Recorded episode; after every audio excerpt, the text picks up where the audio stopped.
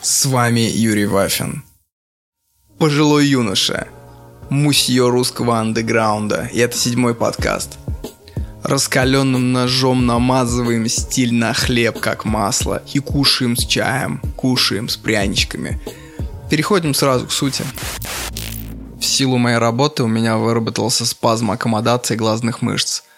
Когда ты долго смотришь на одно фокусное расстояние, например, вблизи, очень-очень долго, например, работаешь или читаешь, мышцы начинают привыкать к этому состоянию и начинают от перенапряжения спазмировать. В итоге появляются всякие неприятные симптомы вроде э, сухого глаза, головокружения или разных оптических иллюзий неприятных. И мне прописали гимнастику. В чем ее суть? Раз там, в три часа я подхожу к окну, а на окне у меня стоит фикус. И я попеременно смотрю то на листик фикуса, фокусируюсь, который в 10 сантиметрах от моего лица, то на э, вывеску «Ломбард. Деньги срочно», которая через дорогу от меня на расстоянии 300 метров. И вот так вот я делаю раз 50-60, раскачивая глазную мышцу. Спазма аккомодации как не бывало. К чему я это? Невольно я заметил, то тоже, что то же самое я делаю со своим мозгом. Самоизоляция – привела к тому, что я снова начал играть в игры. Причем я стараюсь играть в разнотипные игры, как стратегии, как РПГ, где наслаждаешься игровым миром, так и шутеры скорострелы, типа Дума. Что такое Doom? 2016 года, в которой я сейчас играю. Это игра, которая отвечает на главный вопрос, как ты двигаешься. То есть останавливаться там вообще нельзя. Где-то отсидеться в каком-то укрытии, чтобы потом перестрелять всех в стелс-режиме, там тоже нельзя. Причем постоянно ты должен заниматься микроменеджментом, то есть собирать патроны, здоровье, десятки монстров, причем у каждого свое уязвимое место, каждый атакует по-разному. Ты должен все это держать в голове. В итоге сверхскоростная игра. То есть она подкидывает такие вызовы мозгу, которые в реальной жизни, ну, наверное, не возникают у людей. Может, только где-нибудь на гонках каких-нибудь на, на Формуле 1. Да что я, собственно, вам рассказываю, господа. Давайте я скину ролик на ютубе, как э, в Doom играет один из профессиональных чуваков. Прям с привязкой ко времени. Посмотрите, минута полторы, не больше. Это, кстати, привет тем, кто считает, что игры это несерьезно. То, что вы сейчас увидите, эту минуту полторы, это самый настоящий спорт, причем один из самых сложнейших. Большинство людей не способны соображать со скоростью даже в пять раз медленнее, чем делает этот парень. Он, кстати, не просто стреляет из разных пушек и меняет их постоянно, просто каждого врага лучше убивает определенное оружие. Вот в этой чехарде каждое действие, занимающее десятую часть секунды, это осмысленное рациональное решение. Просто кайфаните. Конечно, я играю не так быстро, возраст не тот. Говорят, уже в 25 где-то начинается снижение реакции, и с киберспортом потихоньку завязывают. Переходят в аналитику киберспортивную, в наставничество. А лучше не просто посмотрите, а купите игру и попробуйте сыграть хотя бы на среднем уровне, и вы поймете, насколько вы медленно соображаете.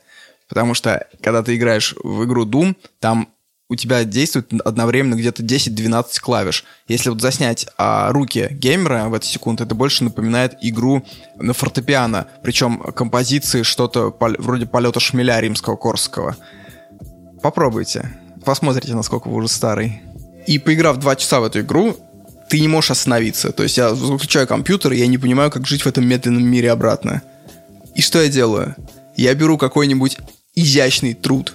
Знаете, одну из тех книг, э, автор которой не пытается с вами заигрывать и пишет сложно, и пишет сложно подчиненными предложениями, не пытаясь тебе облегчить задачу. Я сажусь с этой книгой, и я вообще не могу ее читать, но я заставляю себя – это как контрастный душ для мозга. Переход от сверхнасыщенного клипового усвоения контента к сверхмедленной концентрации.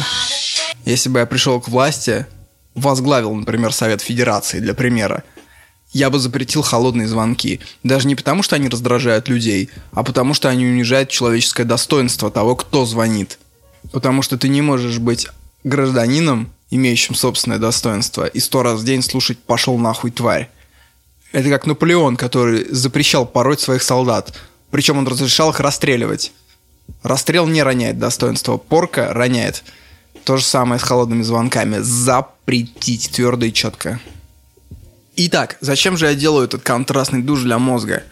Потому что могу. Все. Потому что хочется. И раз уж мы заговорили об играх, мы плавно переходим к основной теме.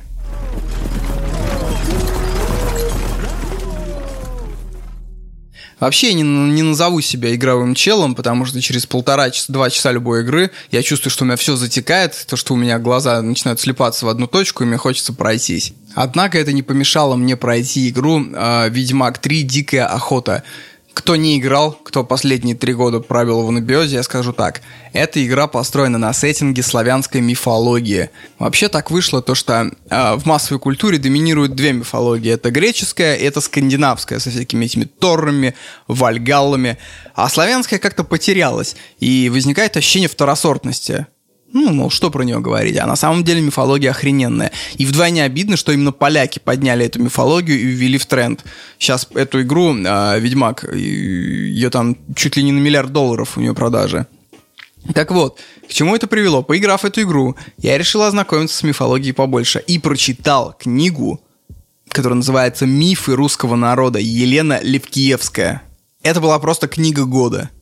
Сейчас я просто вам буду зачитывать скриншоты из этой книги, отрывки. А дальше посмотрим, насколько вы русский человек, как вас раздубасит этот контент. В апреле 2019 года в своем первом подкасте я рассказывал про африканские сказки, про их мифы, их фольклор. Но мне кажется, русские сказки в каком-то моменте даже перепрыгивают по забористости африканскую тему. Просто послушайте и сравните. Вообще, что такое эта книга? Это середина 19 века. Ездили по селам Украины, России, Белоруссии этнографы, фольклористы и записывали у простых крестьян поверья, сведения об обрядах, там, различных формах магии. И вот так вот появилась эта книга. И начинаем с разминочки, самых легких. Славяне после сбора урожая пекли на меду огромный круглый пирог, устанавливали его в главном храме перед идолом. Жрец вставал позади пирога и оттуда спрашивал тоненьким голосом – «Видно ли меня?» Народ отвечал «Видно, видно тебя». Тогда шрец желал всем, чтобы на следующий год его не было видно из-за пирога. То есть, чтобы урожай следующего года был более обильный, и новый пирог получился просто огромный.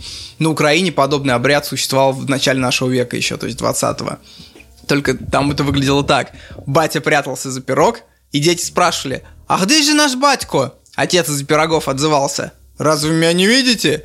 Нет, не видим, отвечали, блядь. Как будто аншлаг по Волге плывет и винокур угорает. Ладно, давайте я буду это ровным голосом зачитывать. Ну так вот, батька говорил, не видно ли меня? Дети говорили, не видно. И батя тогда вставал и говорил, знаете, вот чтобы всегда меня не было видно. Вот такие, чтобы у нас урожаи были. Вот, короче, 800 лет прошло между обрядами, и ничего не изменилось.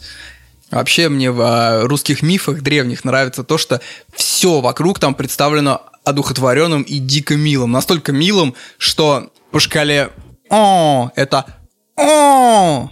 Что такое тучи и облака? Вы знали, что тучи и облака сделаны из вещества наподобие холодца? Когда они падают на землю, можно этим холодцом откармливать свиней, чтобы они были тучными. А радуга – это живое существо, имеющее вид дугообразной трубы. Один конец она опускает в реку или озеро и пьет оттуда воду, часто заглатывая рыб или лягушек. При этом воду она выпускает в виде дождя, и с неба вместе с дождем падают рыбы и лягушки, проглоченные радугой. Считается также, что радуга появляется на небе к несчастью. Пройдя под радугой, человек меняет пол. Мужчина становится женщиной, женщина мужчиной. А еще раньше люди э, прекрасно знали дату своей смерти. И тогда Бог шел по земле и видит, как один старик делает плетень из соломы. Бог подошел и говорит, почему ты такой херовый плетень ты делаешь, она же года не простоит. А старик говорит, ну и похер, я же умру, говорит, в октябре, зачем он мне? Бог пошел дальше и увидел другого мужика, тот не хотел сеять хлеб по этой же причине. Тогда Бог понял, что так никто не будет работать как следует, и мир пойдет прахом. И сделал так, что с тех пор люди не знают часа своей смерти. Но мы-то знаем то, что заходишь в Google, набираешь дата моей смерти, и там есть специальные сервисы. Теперь о происхождении народов. Разные народы вообще создал черт. Он бросал в котел разных трав и начал варить национальности. Варит, варит, вытащил на пробу, а там украинец. Не доварил, решил черт, и стал доваривать остальных. Через некоторое время вытащил еще одного. Оказался поляк. Опять не доварил, подумал черт. Снова, снова стал мешать в котле. Потом вытащил третьего. Им оказался немец. А потом черт уже все переварил и вытащил татарина. Это как бы не я придумал. Если вы решите меня избивать, друзья, идите в Древнюю Русь и там всех убивайте. А есть другие легенды еще. Когда Бог творил людей, он вылепил из глины русских, французов, татар и людей других национальностей. Нужно было слепить еще и поляка. Но Бога не оставалось глины, и поляка он слепил из теста. Когда все люди сохли, пробегавшая мимо собака съела поляка. Бог догнал собаку, схватил за ноги, ударил ее об дерево, и из-под собачьего хвоста стали выскакивать поляки. Я почему-то сейчас почувствовал себя Оксимироном. Что он варил в этой таре, статари На каждой твари по паре, да прорвались пропада в стратаре Гром, петарды, красари, трепыхание музами Скузи на фабрике, алакуза уверх ногами французы У! Раунд!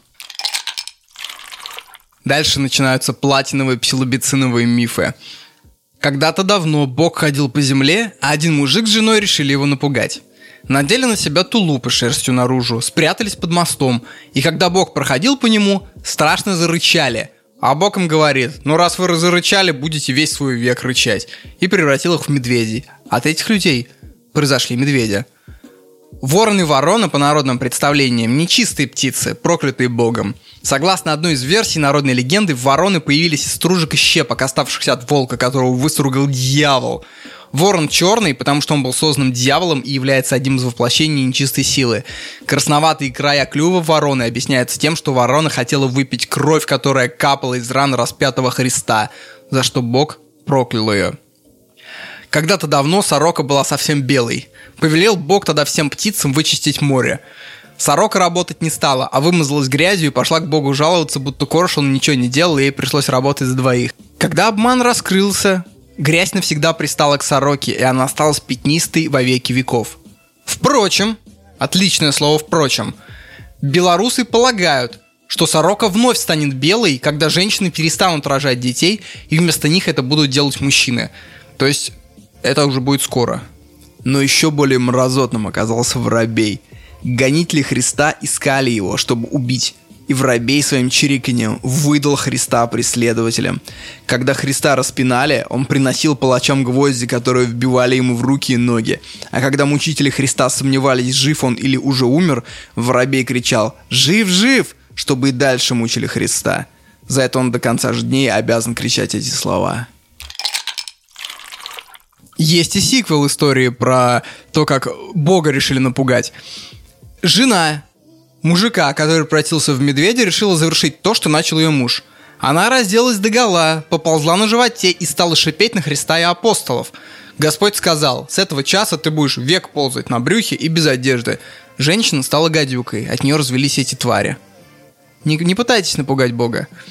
Однажды великан увидел человека валами пахавшего землю. Он положил его вместе с упряжкой себе на ладонь и понес показать отцу. «Смотри, отец, каких я нашел червячков!» Отец взглянул и сказал, «Нет, сынок, это не червячки, это такие люди после нас будут». Все, весь миф. Сейчас будет очень милая легенда. До восточных славян доходили сведения о походах Александра Македонского в Индию. В этих легендах рассказывалось о счастливом беззаботном житие индийских мудрецов-браминов на Макарийских островах, которые находятся там, где заходит солнце. Эти книжные легенды в устных пересказах превратились в сказания о блаженных людях-рахманах, что живут под землей. Эти люди не имеют исчисления времени, поэтому сами не могут высчитать, когда нужно справлять Пасху. Чтобы рахманы знали, когда наступила Пасха, скорлупу паскальных яиц принято бросать в текучую воду. Когда вода доносит скорлупки до мест, где живут рахманы, те понимают, что наступила Пасха и справляют ее. Скорлупки приплывают к рахманам через 3,5 недели после православной Пасхи, в среду. Этот день в народе называется Рахманской Пасхой. Так что если вы еще не побросали в соседнюю речку скорлупу, отправляйте смс, я думаю, вам выдадут пропуск под такое благое дело. Ну и теперь про генеральную тему, проходящую из выпуска выпуск про покойников и про смерть. В могилу к покойнику клали и деньги. Покупали место покойнику. В первую ночь на кладбище вокруг него соберутся все те, кто был похоронен раньше, и начнут гнать новенького прочь. А он им скажет, вы не имеете права, я это место купил, и покажет деньги. После этого старые покойники признают его право на могилу. Еще. После сорокового дня поминки устраивали в годовщину смерти, а уж потом покойника поминали вместе с остальными родителями в дни всеобщего поминовения.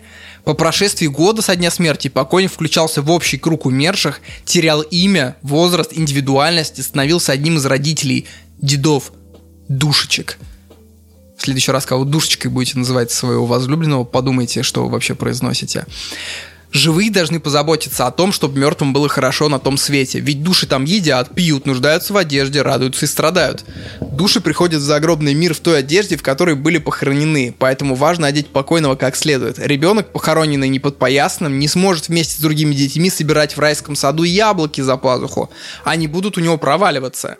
Девушки, которые похоронили в неудобных туфлях, будет тяжело ходить такие покойники будут являться к живым во сне с просьбой переслать им необходимые вещи. В этом случае нужно пойти на чьи-нибудь похороны и попросить разрешения положить эту вещь в гроб к другому покойнику. Явившись на тот свет, он передаст ее тому, кто просил. Женщине, похоронившей мужа без ремня, он явился во сне и сказал все хорошо, да только штаны у меня сваливаются. Женщина узнала, где поблизости похороны, пришла туда и положила в гроб ремень для своего мужа. Вот такая вот почта загробной России. Теперь нагоним немного жути. Как можно увидеть душу умершего человека? С помощью щепок, которые остаются от гроба. Перед родительской субботой нужно целый день не есть, не разговаривать ни с кем. Когда семья сядет ужинать, садишься на печь около трубы и жжешь щепки от гроба, и через дым увидишь дедов. Но деды идут не просто так, а с аксессуарами. Если кто, кто-нибудь что-нибудь украл при жизни, он это несет за своей спиной. Одна девушка забралась на печь, пожгла щепу от гроба и увидела дедов. Один несет бревно за спиной, украл на этом свете, и в дверь не может пролезть с этим бревном. Она увидела это и засмеялась. Тогда деды обнаружили ее и забили. Молчать нужно, когда на дедов смотришь. Сегодня почти весь выпуск будет посвящен этой книге, потому что совершенно феерические отрывки. История про колдуна. В одном селе жили два кума. Один из них был колдуном. Вот тот, кто был колдуном, умер. Его похоронили, а через некоторое время кум решил сходить к нему на могилу, проведать. Отыскал он могилу умершего кума, видит в ней отверстие. Он туда крикнул. «Здорово, кум!» «Здорово!» — откликнулся тот. Стали они через эту дырку переговариваться. Между тем наступили сумерки, стемнело. Вылез из могилы умерший колдун и предложил куму пойти вместе в деревню. Долго ходили они по деревне, отыскивая хату, в которой окна и двери не были бы осенены крестным знаменем. В такую хату нечистая сила проникнуть не может. Наконец нашли одну хату, где окна не были закрещены, и вошли туда. Хозяева уже спали. Вошли они в кладовую, нашли хлеба, еды, сели, поужинали. А когда вышли из хаты, умерший колдун сказал своему товарищу, «Это, мы с тобой лампу забыли погасить. Побудь тут, я вернусь, погашу». Мертвец вернулся в хату, а живой стал под окном подсматривать. Видит, наклонился колдун к грудному ребенку, который спал в люльке, и принялся сосать кровь. Потом вышел из хаты и говорит, «А теперь проводи меня до кладбища, мне пора назад». Делать нечего, пришлось живому вместе с мертвым на кладбище идти. Подошли к могиле, мертвый говорит, «Пойдем вместе со мной в могилу, мне веселее будет». И схватил своего кума за фалду пиджака – тот был на чеку, вытащил нож и отрезал фалду. В это время запели петухи, мертвый колдун скрылся в могиле. Живой кум побежал в деревню, рассказал все, что с ним случилось. Когда разрыли могилу, оказалось, что мертвец лежит там лицом вниз, а это первый признак колдуна. Тогда ему вбили в затылок осиновый кол. Когда вбивали кол, упырь проговорил. «Эх, кум-кум, не дал ты мне на свете пожить». Вы меня спросите, а где же русалки, домовые, лешие? Сейчас. Ехал как-то мужик к себе в село – Вдруг его кто-то откликает. «Стой, мужичок, подвези меня!» Оглянулся мужик, видит, гонится за ним старуха, худая, слабая, зипунишка на ней изорванная, из-под платка волосы растрепались. Ну, жалко стал мужику старуху, остановил он лошадь, посадил ее к себе в телегу. «Ну, спасибо тебе», — говорит старуха. «Услужил ты мне, услужу я тебе». «Чем же ты меня услужишь-то, бабушка?» «Да ведь я холера. Приду в деревню, пущу яд во все колодцы, кто из них напьется, захворает, а ты бери свою зимнюю воду из реки, я туда не буду яд пускать». Посмотрел мужик на старуху, она черная, страшные глаза, как у галья, горят. Ну, думает, хорошо, что ты сказала, угощу я тебя, старую ведьму. Привез ее к себе в водочке, поднес, угостил. Улеглась она на печку и захрапела. Мужик взял топор, подкрался и отсек ей голову. Смотрит, а она вся начинена пузырьками с ядом. На другой день он отвез ее в волость, осмотрели там старуху и дали мужику 100 рублей награды. У одного человека смерть была кумой. Как-то в разговоре она ему сказала, что приходя за душой человека, она всегда становится у больного в головах. Зная это, человек сделал себе вертящуюся кровать. Поэтому, когда смерть явилась к нему, она никак не могла встать в головах, потому что он тут же переворачивал свою кровать, и она оказывалась в ногах. Смерти пришлось удалиться, и этого человека она забрала позже. Ну и напоследок вам, Псашок, еще одна мудрость. У одного хозяина Кикимора сильно мучила овец, востригала у них шерсть, и как ни старались избавиться от нее, ничего не выходило. Тогда хозяева решили переехать в другую деревню, надеялись, что Кикимор на старом месте останется. Как вещи на подводу уложили, хозяин спрашивает «Все взяли из дома?» А с подвода раздался тоненький голосок «Все ли вы взяли, не знаю, а я свои ножницы взяла». Вот если вы хотите миллион таких историй, читайте книгу Левкиевской э, «Миф русского народа».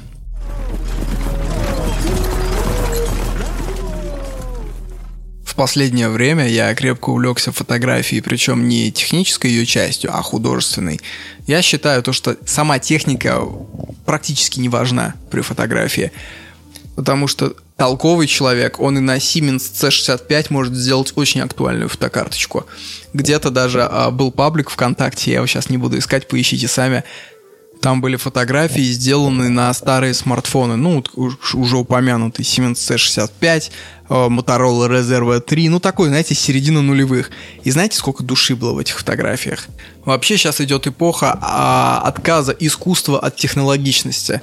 Просто в эпоху камер за миллион долларов, в эпоху съемки с дронов, в эпоху э, линз со светосилой 0,001, я не знаю, скоро их, наверное, придумают, вы просто ничем технически не удивите, делая вылизанную фотографию по всем канонам. И скоро это научится делать нейросети, вы окончательно уйдете нахер. Все больше кайфу, когда ты ломаешь какие-то шаблоны. Фокаешь, фоткаешь с э, необычного ракурса, или заваливаешь нахер горизонт, или сфоткаешь снизу вверх, придаешь абсурд, как делал Брэнсон, знаменитый фотограф – он в юности катался в Африку на сафари, и потом эти навыки использовал в фотоохоте в Нью-Йорке. Бегал по улицам, выискивал какие-то необычные ракурсы, нарушал все абсолютно законы, был незаметным, подвижным, как косуля, подсматривал, избегал контакта с героями. У него было такое правило снимать маленькое на фоне большого, быстрое рядом с вневременным, там, вечным, смешное, прекрасное рядом с возвышенным в общем, делать так, чтобы э, все действующие лица не видели тебя, и ты просто ловил эти моменты. Вот это нейросеть делать не умеет. Она не умеет понимать, что нам кажется классным, пока не умеет. Поэтому фотография для меня это в первую очередь художество. Сейчас нет смысла ехать на какой-нибудь Бали и пытаться фоткать там классно океан – это уже давно сделали. Просто открой лучшие фото Бали на фликре каком-нибудь, и ты поймешь, что у тебя не будет просто такой техники и столько времени, чтобы фоткать все эти сумасшедшие идеи боке, вот это вот все. Поэтому надо искать прекрасное, надо искать интересное, ужасное, возмутительное, может даже и поганое. Ведь недаром э, есть книга у Господи, Христос дай памяти, как его звать-то? Умберто Эко э, «История уродства». У него есть книга, где он с самого начала э, анализирует, почему люди так тяготели и возбуждались от мерзкого чего-то. Кстати, к теме о уродстве, о распаде. Я в последнее время подлип на один канал, там что делают? Там э, берут еду и снимают видео на, тайм, на таймлапс, как она гниет. Где-то 10-15 дней, 20-30 в некоторых запущенных случаях. И прям видно, как из банана, например, перерождается иная жизнь. Прям появляются луга, плесени. И это настолько завораживающе. Я скину один ролик, где тухнет желе. Посмотрите его вообще. Это сюрреалистический такой пейзаж. Получается, как Windows 98 заставка из обычного желе. То есть людям свойственно оба полюса, и надо искать все их. То есть, по сути, можешь взять просто любую эмоцию, список эмоций, открыть в Гугле и прям придумывать, так, сегодня я буду делать вот этот кадр, например. Сегодня я буду брать презрение. Я буду искать презрение. Например, завтра я буду искать печаль, послезавтра я буду искать эйфорию и делать фотографии прям по папочкам. Это, кстати, вот идею арт-проекта просто сейчас выкинул, подарил. Она мне пришла во время подкаста. Поэтому не стесняйтесь фоткать ебеня, не стесняйтесь фоткать падики. Это идет, мне кажется, новое переосмысление сейчас реальности, которая вокруг нас. Даже могу сказать по, себе, А, у меня у отца, моего отца, появилась камера э, еще где-то годах 80-х в начале, такая пленочная, поганая, советская. И он делал кадры.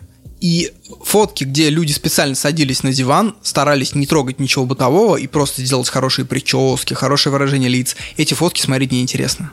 В них нет ничего. В то же время абсолютно дебильные кадры, где там кто-то чистит картошку на кухне, я могу залипнуть над такими кадрами на минут на пять над каждым. Потому что ты ищешь детали. То есть, то, когда ты фоткаешь, у тебя одни критерии, а через там 30 лет все переворачивается. И надо смотреть, мне кажется, сразу в вечность. Надо фиксировать детали. Не надо пытаться вылезать кадр. Это сейчас, мне кажется, пойдет разворот от а, вот этих вот абсолютно уебищных фотосессий, когда а, семья молодая снимает а, помещение с камином, сидят в одинаковых свитерах на фоне пластиковой елки с ребенком, он играет в лего, они смотрят в камеру. Это ужасно. Это просто, мне кажется, самое пошлое, что может вообще сделать человек. Это он настолько, значит, отрицает свою реальность, настолько стремится из нее убежать, что даже не прячется. Что даже в открытую говорит, я лучше сфоткаюсь в пластиковых декорациях безвкусных, чем покажу, чем я живу на самом деле.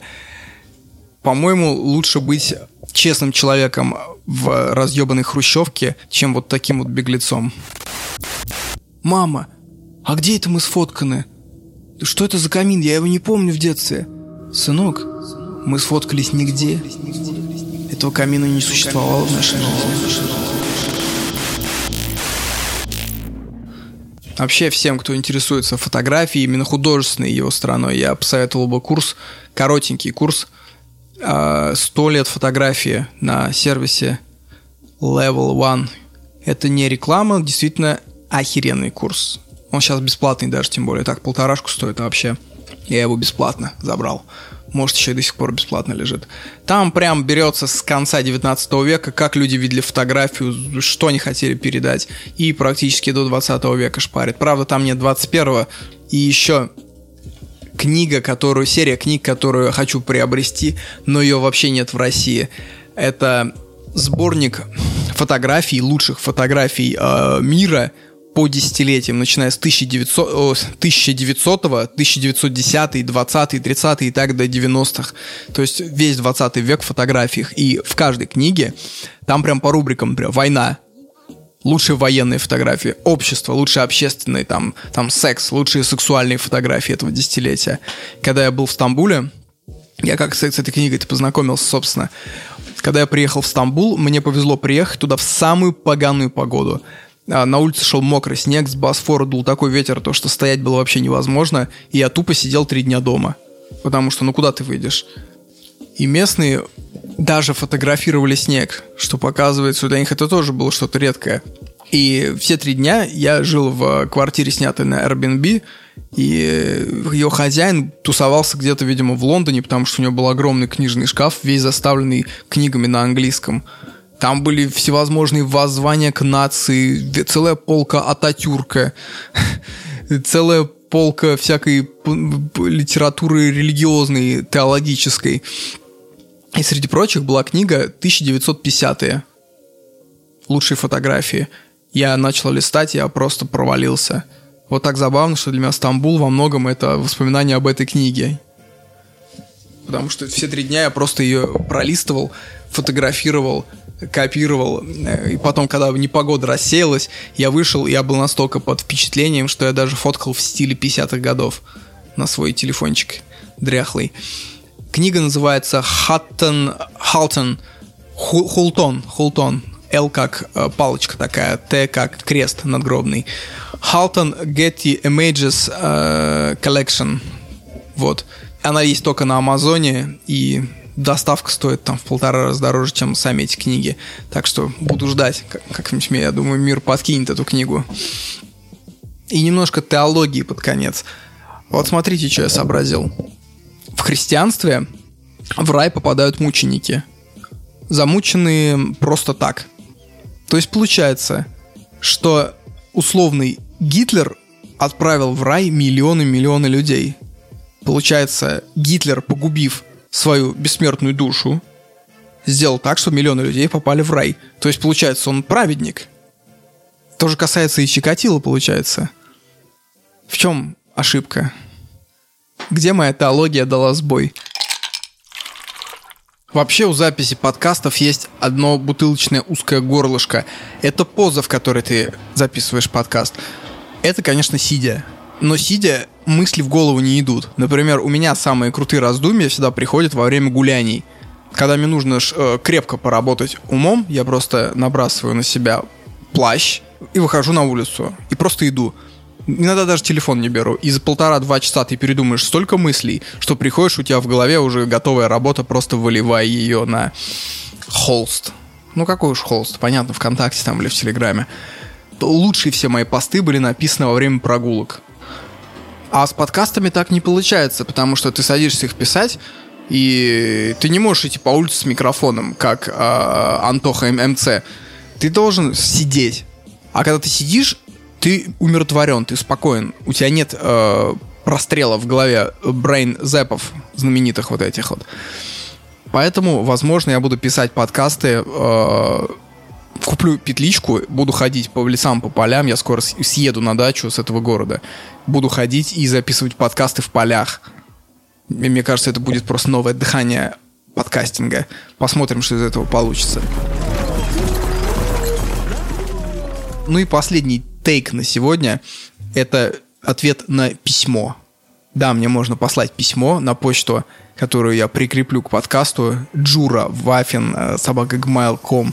Туда можно послать нормальный вопрос или свои рассуждения, и я так заочно подискутирую с вами. Вот пишет знаменитая, именитая женщина по имени Дарья. Талант это случайный дар или ресурс, который есть у каждого, и его нужно развивать. Исчерпаем ли он или просто притупляется, когда мы не развиваемся? Я не сказать, сколько часов думал на самом деле над этим вопросом последние лет пять, что такое талант. И я убежден, что талант — это энергия. Это исключительно энергия. И никак его потратить, талант, нельзя.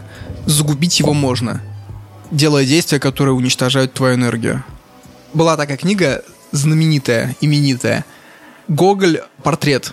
И я советую прочитать всем, кто как-то связан с талантом, с творчеством. Эта книга вообще страшная для таких людей. Это книга про то, как человек... Сейчас будет спойлер. Как человек потерял большой талант свой из-за денег. Но почему он его потерял? Потому что он начал клонировать свои работы. Одну за одной, одну за одной. Он стал штамповать их. Он, стал, он перестал давать себе труд в этом плане талант нельзя исчерпать, талант можно заглушить. А заглушить можно чем? Можно заглушить его, а, чужим голосом. Поэтому я, у меня есть такое подозрение, что, например, если ты хочешь хорошо писать, то не всегда тебе полезно будет читать очень много книг. Потому что, возможно, чужие мощные стили заглушат твой маленький стилечек, который еле-еле высовывает свой носик из норки. Заглушить. И с талантом можно попрощаться если не давать себе никакой работы по его развитию, если много молчать. То есть чем больше ты пишешь, тем больше у тебя таланта. Пока есть то, что тебя колышет изнутри, и пока ты это выплескиваешь, талант будет жить. Неважно, как ты это выплескиваешь. Хоть рэп пиши, хоть танцуй сальсу на площади, хоть э, рисуй, э, хоть фотографируй в стиле пикториализма, это вообще не важно. У каждого талант и художество проявляется по-своему. Кто-то делает игры, кто-то делает э, покупает э, пластиковое кольцо такое и кидает туда мячик и придумывает собственную игру с этим мячиком. Это тоже творчество. Творчество не должно иметь никаких рамок и никакого, никакой критики там не должно быть. Оставьте критику бездарем. Это им больше заняться нечем, они целыми днями сидят и, собственно, критикуют и обсуждают, кто как скатился. Это достаточно люди, лишенные важной, важной детали пазла люди, которые ради нас идут на подвиг. Чтобы покритик- покритиковать нас, они вынимают из себя эту деталь, этот пазл-ключ. Нет, всегда должен быть кто-то, кто делает грязную работу. Но никогда в истории э, прокурор и, например, палач не были массово популярны. Все равно их сторонились также и профессионального критика, мне кажется. То есть человек, который постоянно все критикует, он как бы делает важную работу, как а, сапрофиты. которые поедают мертвечину и перерабатывают ее во что-то важное. Критики, безусловно, нужны. Но я бы поостерегся быть человеком критикующим. Потому что человек, который привыкает судить, он потихоньку сам, сам становится подсудимым. Потому что этот подход, его так просто не остановишь. И вот этого внутреннего критика его не стоит раскармливать, а потому что он дальше как лангольер будет пожирать все вокруг. Не надо э, прикармливать этого бультельера. В прошлом подкасте я вообще рассказывал, кто помнит, сторожилы помнят, что э, в детстве я соединял лужи весной и наслаждался архитектурикой процесса. Ну что, давайте закругляться. Когда в детстве слышал эту фразу, мне представлялось, что я прям должен вот так вот нагнуться прям коленем и покатиться калачиком. В следующем выпуске будет очень интересный один материал. Батя недавно мне написал. У меня батя такой человек, что он звонит и сразу приходит к делу. Он иногда даже не говорит привет, он такой, слушай, и сразу дело, все, обожаю. В этот раз он мне позвонил вечером и говорит, слушай, там мне скинули дневник твоего прадеда, моего деда. Он в 1920 году стоял э, с, полк, с полком Красной Армии где-то в центральной части России. И при этом читал книги, очень жесткие книги. При этом он изобрел свою систему, писал почему-то на латинице целые абзацы. Короче, был какой-то очень странный чувак, непонятно откуда взявшийся. И этот дневник отксерен, и он мне скинул 100 фото, и я буду скоро читать этот дневник, может, отдам на аутсорс, чтобы его расшифровали. И в следующем выпуске я расскажу про своего прадеда, чем он занимался в 1920 году, как он угорал через три года после революции. Ну, еще будут разные всякие материалы. Жизнь-то продолжается, друзья. Будет весело. Давайте ссылки на все материалы, которые я озвучил, находятся в описании к подкасту. Целую вас всех. Только неумытых и грязных не целую. Чумазых не люблю. Все, пока.